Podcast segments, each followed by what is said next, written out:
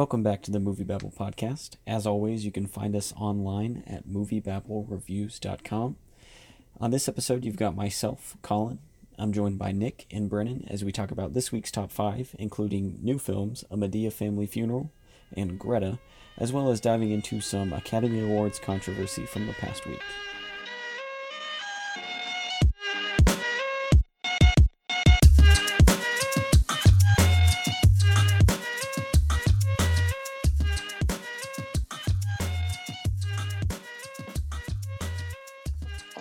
So starting with the top five from this weekend, we've got How to Train Your Dragon: The Hidden World still at the number one spot with just a little bit over 30 million, followed by Tyler Perry's A Madea Family Funeral, opening with 27 million at the number two spot. Alita Battle Angel still hanging on at the number three spot with 7 million. The Lego Movie 2, the second part, in its fourth week in the top five with 6.6 million. And then Green Book uh, jumping up the leaderboard quite a bit with the best picture bump, unfortunately, with 4.7 million. oh, God. We're going to have to talk about that, aren't we? We're going to have to talk about that, I guess. I really yeah, don't want to. Green Book, it, it, has to be discussed. But right. before we get to that, How to Train Your Dragon. Uh, still holding on uh, pretty well. And I mean, I I guarantee it won't be in the number one spot next week, having to compete with Captain Marvel, uh, which is tracking for at least a hundred dollars, hundred million dollars more. But Jesus. you know, it's it's had a pretty solid run these past two weeks. Uh, total gross is almost at a hundred million. Yeah, it's definitely gonna. I mean, obviously, it's gonna go over that mark, but it's. I think Universal did a really solid job of rolling this movie out in theaters because it started. Um, our boy Sean Coates in Australia saw this movie way back in like the second week of January when it came out over there, and it's been. We were the last people to get it here in the U.S., so it's been just like slowly like building word of mouth. Because I mean, even though this is like the, th- the third leg of a trilogy here, this isn't like a. I wouldn't say this is like the biggest like event animation film like you would get from like some other studio or maybe like Pixar or something like that. So I think they did, they were really creative in how they rolled this movie out. And I mean, it's 129 million dollar budget, and it's reaching. It's definitely going to get over 400 million and probably get 500 million at some point. So really good job by them. It's good for everybody. This movie this this trilogy end satisfyingly, and it's doing really well. So kudos to Universal. Yeah, for sure. I think it's definitely a smart move uh, that they took the, the approach with releasing this uh, kind of slowly, incrementally, uh, different different regions of the world, and then finally here in North America just uh, last weekend. Um, it's doing a great job. 375 million, as you said, worldwide, and I think it definitely has a great shot at hitting uh, the 500 million dollar mark. Um, yeah, next weekend, Captain Marvel is definitely gonna definitely going to be uh, what we're talking about. But for now, it's back to back weekends for uh, How to Train Your Dragon: The Hidden World. I think they can definitely be happy with uh, the numbers that they're putting up. Could we um we we might be able to see some sort of like lesser drop from this movie just because there's that there's that effect that a lot of people that we don't realize sometimes when a movie like Captain Marvel comes out and there's so many people that go to the theaters to see it and they get locked out because of uh, sold out tickets and whatnot and so there's just whatever else is playing. And I could see How to Train Your Dragon like cleaning up with like a solid, like less than fifty percent drop even next week, maybe like an eighteen or something like that, just for that rollover effect. Um, could be entirely implausible, but I don't know. I think that's something to look forward to for next weekend. Yeah, I, I agree, and I think Alita could even see a bit of a mm-hmm. bump because it's. I agree. I mean, you're dealing with similar like style and, and subject matter and whatnot. And so, I mean, yeah, they're definitely not going to be competing with Captain Marvel, but they'll benefit a little bit from it. Yes, sir. Yeah, hundred percent. And uh, number two this weekend was uh, um, Tyler Perry's "A Madea Family Funeral," which is reportedly the last time we're going to get to see a Tyler Perry's Madea character in a film. It opened up with a uh, little over $27 million this weekend in its first weekend. That's a pretty strong gross given that the estimates were around 21, 22 range. 27 is definitely something that the studio is going to be happy about. Yep, I'm gonna go full in on Tyler Perry for a second.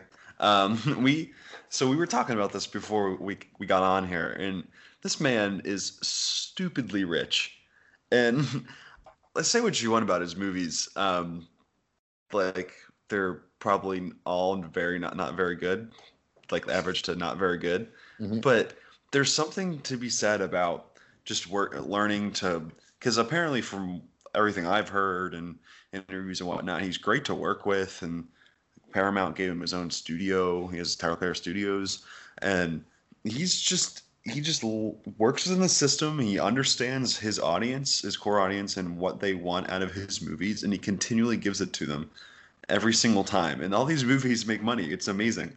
Um, I think he does a lot of things to um, just to kind of cut costs. And there was a movie Nobody's Fool last that came out last November with Tiffany Haddish, where that movie literally the entire movie they literally filmed it in 10 days which is not is only something you hear from like crazy super small indie movies. Like he just figures out ways to cut costs and that's just going to keep getting you a job. And I mean, he has his tv stuff as well and everything but uh, say what you want about his movies but tyler perry is a great businessman and i think this is just so impressive what he does and it's it's amazing. Good, good on you tyler, tyler perry. Yeah, I mean Tyler Perry is he's kind of like Seth MacFarlane in a way that they're both yeah. like consistently out there putting stuff out, and I mean a lot of it doesn't fit, like doesn't really connect, but they just have things like Madea or like Family Guy that connect and then run forever. Um, and yeah, they're they're always like out there doing things. So even Tyler Perry, despite the movies that he's made, he's been acting pretty consistently. Uh, like we mentioned earlier, he was in Vice last year. Um, like he's he's just always out there grinding and putting stuff out. yeah, it's yeah. crazy. He's he's always working. He's gonna come out with a few more films probably this year, and he's still working on TV. Like he's always working, and I don't know, great work ethic. This is kind. It's kind of crazy. It's really unprecedented. This kind of run that he's on. It's amazing to me. Yeah, I mean, I think the biggest takeaway as well from uh, a Madea family funeral this weekend is that it was in essentially half the amount of theaters that How to Train Your Dragon 3 was in, and it still was about $3 million short of what the gross of How to Train Your Dragon 3 made. I mean, it is it's, it was only in 2,400 theaters versus How to Train Your Dragon 3's uh, 4,200, and it was just $3 million short of uh, beating that film for the highest grossing uh, this weekend. So I think that's definitely one major takeaway that he definitely has a base, and they're just going to keep coming out to see his movies. Yeah, I'd say, yeah, Tyler Perry, good job. You're you're doing something. You're mm-hmm. making a lot. You're making a lot of money. You are living comfortably, and you are making a lot of movies that a lot of a lot of people enjoy. So they don't really work for me, but they're working for a lot of other people. So good job. Somewhere, somebody is anticipating the next Tyler Perry movie, so he's doing something right. yeah, the Tyler Perry cinematic universe. Oh yeah, oh yeah. Um, uh, three this weekend uh, was Alita Battle Angel. Uh, it was second spot last weekend, bumped down to number three this weekend with the new release. It made $7 million. That's a 43% drop. So it's up to $72 million domestically. I'm definitely going to debate with you guys on this one. I'm going to call it yet again, as I said last week, there will be another Alita. I'm telling you. It's it's tough. I don't know. It's so I've seen estimates where it's like 500 million to 550 is like what they need to like make start making a profit. So, I mean, we're still a ways from that, but it's kind of chugging along overseas. It's oh, a yeah. lot of, um, it, we're, it, it debuted really solidly in China and opened up in a bunch of markets this week, which is why its gross bumped up to 350. Um, I again, I I, I kind of like this. I like this movie quite a bit. It was really weird and all over the place, but I kind of liked it. Um, and it seems like audiences who have seen it ha- have really liked it. Um, the Rotten Tomatoes like uh, audience score is like really really solid, like in the 90s or something like that. I'm pretty sure the cinema score was also really great too. Um, I don't know. I feel like we could. You're right. We could slowly see it creep keep creeping and keep getting money and I mean, I don't know. They might want to make another Alita movie on a l- lesser budget. I don't. Yeah, yeah. It's maybe do something like 120 or 100 million if possible. But I mean, I call this one a flop right out of the gate, and I'm not I'm not willing to give that up quite yet.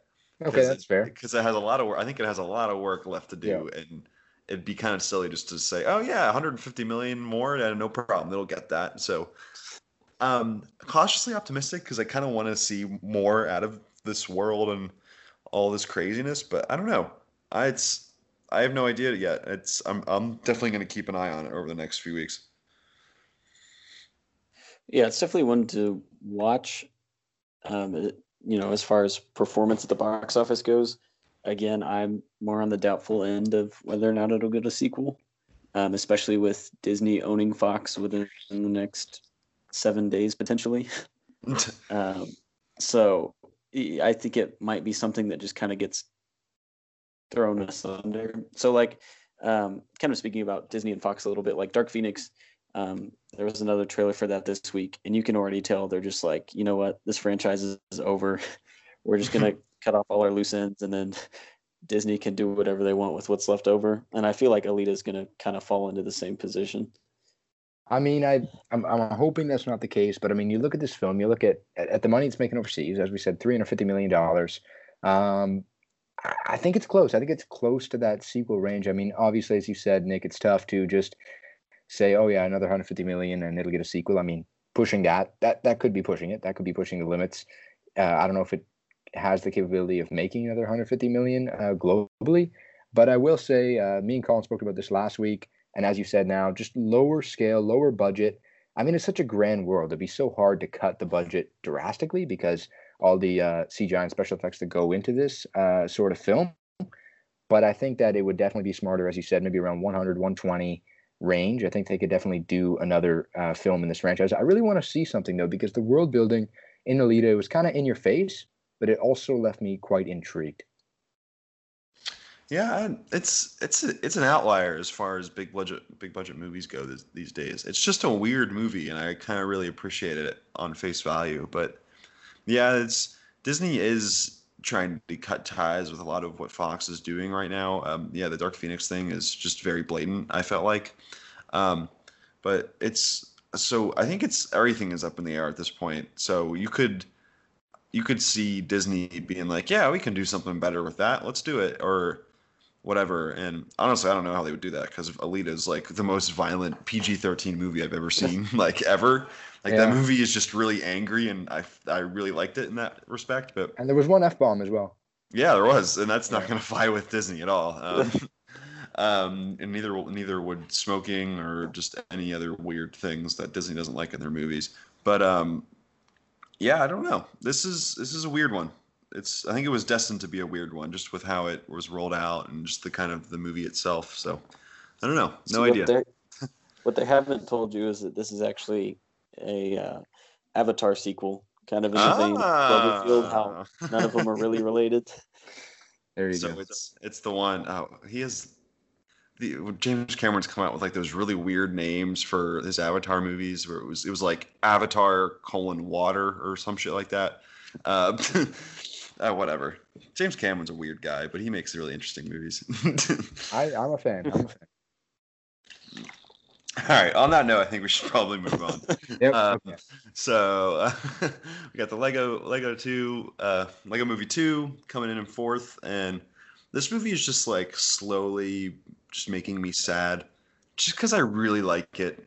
It's so funny, and I never knew I wanted uh, tennis playing Raptors in my life until I saw this movie, and now I do, and I need it. And it's just kind of a bummer. I'm, I've seen estimates of like a around 100 million dollars for this for, for this budget so Yep. i it's 100 and- it's sitting at 150 and the news of other toy lines probably getting movies i just i'm just not seeing much life here and it's, it's just kind of bumming me out Yeah, it makes me sad because I love Phil Lord and Chris Miller, and I mean they did a phenomenal job with the first Lego movie with this one, and it's just not wowing audiences. I guess it's pretty low opening. It's just kind of barely chugged along, and especially once Captain Marvel shows up, its audience is going to dry up a little bit more.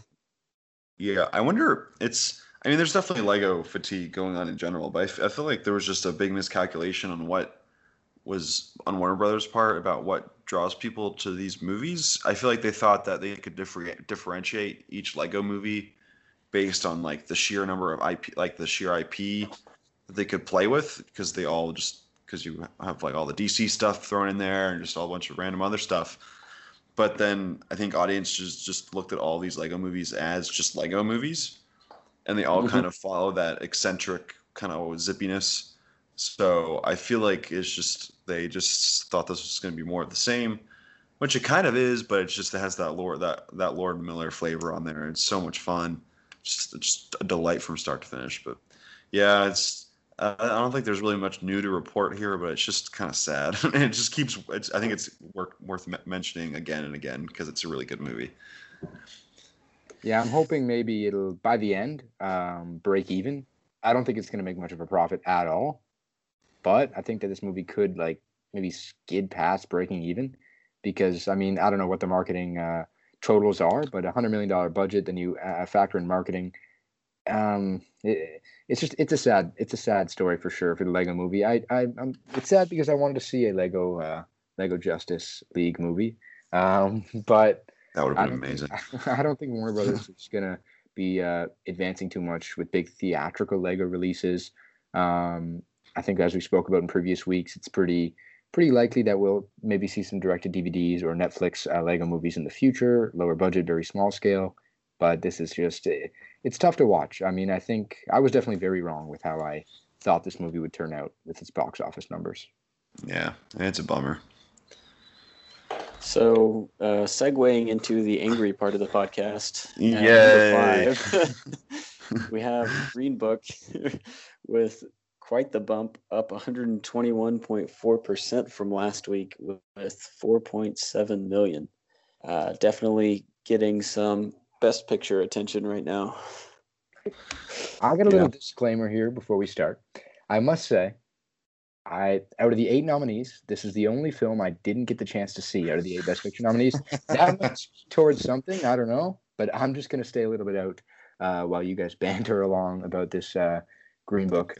In the So okay, so um, I think we can all agree that Green Book was probably not the best choice uh, for Best Picture.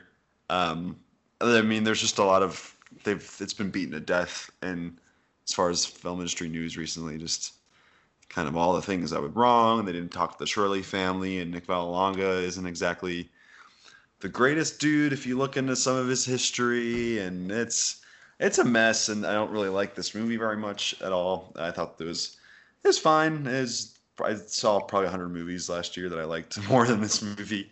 um, it's just it's just the most safe and like warm and fuzzy movie that like just all boomers will like love and gush over, and I think that's kind of why we saw it win Best Picture uh, this this past weekend. But it's just such a safe movie, and I've seen it like when my screening when I saw this movie back in November. It's it it's just there, there was just that older audience. It really just they ate it up and they loved it. It's it really it's it connected with a lot of people, and I find that really fascinating. But I don't think that's a good thing for where we are now. But um, it's yeah, it's as far as box office goes, it's really been chugging along. It was like at one point they were cons- it was considered kind of a flop. Like it really did not open well at all. Mhm. And then and then somehow it's just kind of just been slowly just matriculating and over time and getting money and I mean now it has the it's had the the awards bump for the last few weeks, which has really helped it. But Green Book is uh I don't really I just I'm just so tired of this movie. I just uh, I just want it to disappear and it's it's just a bummer. I don't want to hear Nick I don't want to hear Viggo Mortensen's Italian uh, caricature anymore. I'm I'm I'm tired. Collin, it's all yours. I'm exhausted over here. Yeah, Green Book. I mean, I've t- talked a little bit about it before. Um, with this year's Best Picture nominees, I feel like there aren't re- like if you if you put most of the movies that were nominated for Best Picture up against any other year's uh, combatants, most of them wouldn't stand a chance. Like it, it would be by a mile for anything to win. Um, so we have a lot of underwhelming movies that are nominated this year. So I've been pretty vocal about Bohemian Rhapsody. Um, I love I loved Vice, but again, I don't think it's Best Picture worthy. Uh, Green Book was one of those I kind of pegged for that. I loved Black Panther, but I'm gonna be one of those people that says I don't think it deserved Best Picture. I think it got the nomination because it got carried over from the Best Popular category they had for a couple months.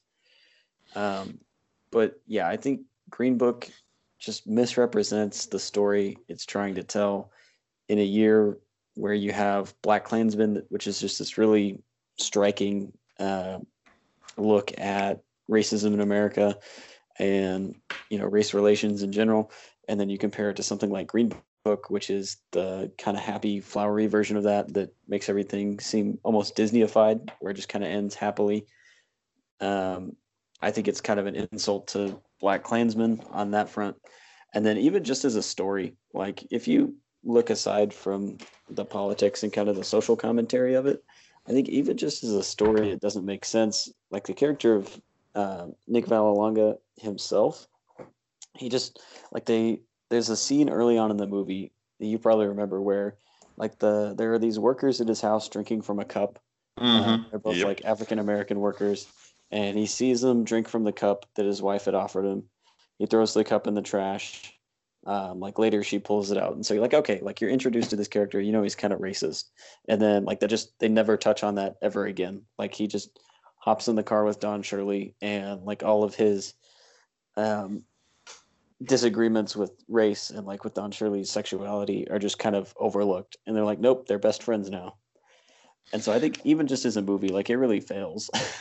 Yeah, it's. Did, did you guys know that racism is bad? Like, I did not know that. yeah, it's it's crazy. It's it's a really interesting idea. Um, I mean, I don't want to. I mean, people like this movie, and I've heard a lot of discussion about um, a really interesting discussion saying if it's its pursuits, it's trying to be, and at its core, it's trying to do something good. You know, like the idea of it is racism is bad. Like, yeah, of course. So that's like, should we really be knocking on it that hard? And um, maybe, maybe not. Um, my point is, this kind of movie shouldn't win Best Picture. if we're looking for a movie with a good, uh, that has maybe a good message, like, but is kind of squirrely in how it goes about it, like that's not best- Best Picture worthy. Uh, comp- competency isn't necessarily shouldn't be rewarded.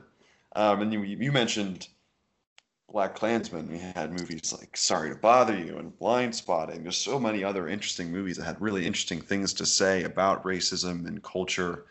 And just, just, we have the movie where Viggo Mortensen teaches Mahershala Ali how to eat fried chicken as the best picture winner. So, um, yeah, this movie is just, uh, it's just, it's whatever. It's it's It's- just I just it just feels backwards after a couple of years of really interesting choices for best picture. So whatever. It's it happened. If you had told me that the guy that directed Dumb and Dumber, Dumb and Dumber 2 and Shallow Hal was going to win Yes. Best Picture, I- I wouldn't have comprehended it, and I still don't understand. But that's where we are uh, as a society, apparently. Yeah. Um, um it's, hey, it's making a lot of money and some people really like it and if people are coming out of this movie with more like positively and they're thinking maybe maybe maybe I'm missing something maybe other it's this is a really interesting piece of film filmmaking from a lot of different people that has some really interesting things to say and it's uh, it's positive and to those people I say good for you but I just I don't see it it's just it's just one of those movies that comes around every while that it's just like desperately trying to be a crowd pleaser and somehow it became a crowd pleaser and no one really stopped to see all its bullshit within it. So yeah, I think I'm done. I'll touch upon, I'll touch upon one thing for this film, uh, just numbers wise. Uh, 180. oh yeah, please let's let's actually get back to the point of this podcast. 100 188 million uh, worldwide is what Green Book's at now. So that that's that's that's quite the number for um, a film like this Yeah, it's- worldwide as well. It's doing really well. That that kind of goes in. It tapped it tapped into something with a lot of people, and a lot of people resonate with this what what this movie has to say. And I mean, yeah, twenty three million dollar budget, uh, 188 worldwide. Uh, I can't. Uh, it depends per movie, obviously, but um, Oscar campaigns typically run around 20 million, and you have the marketing on top of that. Like this movie's a hit, and it's going to continue. I mean, and it's it has that the moniker of best picture now, so it's going to just have great legs on home video and all type of streaming rights and things like that. So this is a really big deal as far as just for Universal as as a property, as something that they can just sell off to people because it's gonna gonna make a lot of money from now from now on to the for the rest of eternity, and when people will still watch it. Um, whether or not that's a good thing is totally different, um, and I think we've both kind of discussed what we think on that. So, yeah, whatever. You're, you're making money. Cool. I mean, we'll all forget about Green Book is Best Picture when the Aladdin reboot wins it next year. So, yes, very true. Or when Show Dogs 2 wins in 2021, uh, or just whatever. Yeah, we'll we'll have something else to yell about around this time next year. So it'll be ancient history. yeah, that's the thing. I mean, the Oscars, no matter what, no matter what's uh, in the running, I think, I think there's always going to be uh, people angry, no matter what. Uh, and I think that's just something that we have to accept. Um, I mean, I think probably Roma would probably be the only real safe uh, Best Picture winner. I think that would have probably caused the least amount of controversy. I don't know if I'm wrong there, but I mean, no matter what, I think award shows with that pedigree usually are going to cause a lot of controversy.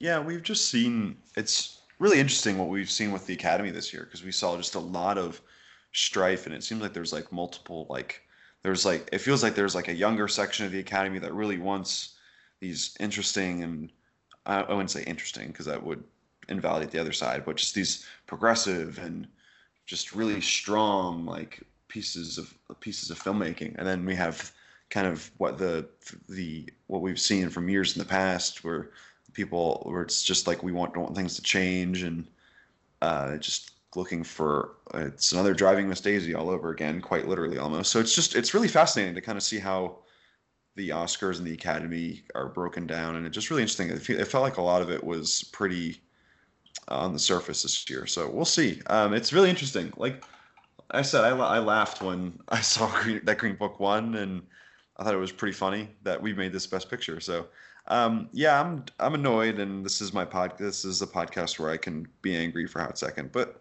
we'll be okay. Something else. We'll watch something else, and we'll I'll watch Roma a hundred more times before I ever see this movie again. And a best a best picture win isn't going to really change that. So it's whatever. We we can we'll live. we'll be okay. um, so some other notable box office stuff. Uh, Greta opened up this week. Didn't crack the top five, but did crack the top 10, uh, coming in with 4.5, almost $4.6 million. Yeah, shout out to Greta. I actually saw this movie this week, and it was one of the few I only got to check out because I was pretty busy. But um, it's just a super pulpy, uh, straight to DVD movie that has really good actors in it and a really good director so it's really slick and it's just kind of gross and um, it's I kind of enjoyed it. It was just it was kind of nightmare fuel for me for me because it wasn't very super. It wasn't supernatural at all. It was just crazy, crazy mm. people doing crazy things. Uh, and then there's some claustrophobia stuff in there, which if you've seen the movie, you know exactly what I'm talking about. And that was just kind of just really unnerving for me. But um, yeah, this movie doesn't really do much different, which is why I can imagine it didn't do great at the box office because I could see people seeing this trailer and saying, like, oh, I've seen this so many times before. Um, and you have. So, um, yeah, nothing, there's nothing really new to report about this movie. It's just a decently made kind of schlocky and just, yeah, just one of these paranoid thriller movies about stalkers. So it's, it's the same. It's, we've seen this so many times and it's just, it's just yeah, it's what it is. Uh, I can't imagine it's going to do very well in terms of legs. Uh, I mean, it's made five million, almost five million worldwide, and I think it's just going to go fade off into obscurity pretty quickly, and you'll see it on Netflix in a couple weeks, a couple months, and be like, oh, that was a movie that I thought I saw. I might watch it. Then you watch like 40 minutes of it, and be like, oh, okay. And then you move on with your life. so that's that's my analysis of Greta. I also want to touch on Climax this weekend. That's a film that uh, premiered at the Cannes Film Festival last year. Uh, A24 mm-hmm. picked it up for distributing rights here in the United States. It was out in uh, five uh, theaters across the uh, across North America this past weekend, and it won the uh, average per theater of twenty four thousand dollars this weekend. That's a film that I'm looking forward to seeing, hopefully at some point. Um, so $121,000 out of five theaters for that this weekend. That's a that's a pretty pretty reasonable start here in North America. Yeah, I really want to see this movie. I've heard it's insane, which I love, and I haven't seen um, this. Ga- it's Gaspar No. I don't know how to say his last name. Noé. It's French. Noé. Yeah, that's right. Uh, yeah, he's uh, made a couple films uh, so far that he's just he's he's one of those directors that's just like actively in your face and trying to shock you. And from what I've heard, and and apparently this movie is more of the same in that respect. So, uh, um, yeah, I, I, do want to see it though because uh, Sofia Boutella is in it, and she is crazy athletic, and apparently she does some really really cool dance moves, and this is apparently really interesting. So I'm interested to see that. Um, yeah. yeah, and I think uh, two more films just to touch on real quick. Mm-hmm. Um, so Spider Verse is, yep. I mean, it's best animated feature. Um, so it got a little bit of a bump uh, with a $2 million haul this weekend. And then Apollo 11, uh, the documentary that used archival footage of the Apollo 11 mission, um, yes, opened with a pretty limited release, uh, only 120 theaters, but still managed to pull in 1.6 million. Um, so it's pretty impressive for for that to kind of start off this year's documentaries. Yeah, so yeah, you saw that at Sundance, right? I want to hear a little bit of uh, your. Take. Yeah, it's absolutely. Um, so I'm pretty sure this movie, this movie is expanding wide um, this week. Okay. I don't know quite how wide. That might be. I mean, documentaries when they go wide, it's around like kind of around 2,000 screens. Um, I don't really have much information. That's my guess, but uh, really, really good movie. This was one of my favorite movies to come out of Sundance. Um, I got, I was really just impressed by the director. I listened to the director talk about this movie, and he mentioned how they were always this is because this year is the is the 50th anniversary of the Apollo 11 mission, so they were going to always do something uh, to celebrate it. And then when the director was working with the National Archives um, and up here in DC for to put something together, they found like hundreds and thousands of hours of footage and audio and uh, everything. And so basically, it turned into this crazy, um, just one thing that was unprecedented. It was like they had to save all this footage that they didn't know they had, and it's just a really, really interesting uh, film. And the it's it's beautiful to look at. It's I think they they cleaned all the footage and it made it 65 millimeter, I think. Um, so it's just a really cool IMAX experience. I'm glad they rolled it out in IMAX because it's so cool, and it really makes it makes First Man better in retrospect because they got so much right with that movie, and you just you literally see the the lunar lander drop to the moon from 50,000 feet up in the air or in space, I guess, which is like it's it's so cool and it's it's really awesome. Um, I hope people see it because of this recommendation. It's really cool. Uh, it'll probably be one of my favorite movies of the year. I think it's really fascinating and it's incredibly well produced. It's really slick. Um, yeah, I love this movie. I really hope it does well. Um, and it's and by my count, it finished second in the in the per screen average or third, third or fourth, right around there. But it did really well to start out in 120 screens. So I hope yeah, the best. on my list for sure. Yeah, I'm definitely gonna put that on my list. Really now. solid movie. Really, really solid movie. Sweet. So yeah, I think that kind of wraps up the box office for this week. And then next week will be pretty large for Disney, um, kind of kicking off their next few months of big films because I've got Captain Marvel, and then Dumbo is in three weeks, I believe. Yeah, I think so. And that'll kind of throw us into Disney dominating the box office for the next four months and the rest of our lives. yep, exactly, exactly. Yep, get ready for it. Any uh, predictions, you guys, for the opening weekend numbers of Captain Marvel? I'm gonna go a cool 125. I think that's a decent number. Yeah, I'd say I'm probably gonna sit around there as well. Maybe a little bit higher, maybe around like 130, 135. We'll go Um, I 115. think- yeah, I, I think the expectations. It, I mean, it's still coasting off of Infinity War steam, and so it doesn't, you know, directly tie in, at least to my knowledge. But I mean, people are pretty hungry for anything Marvel right now, and so I I think it'll do pretty well despite the uh, Rotten Tomatoes fiasco over the past week.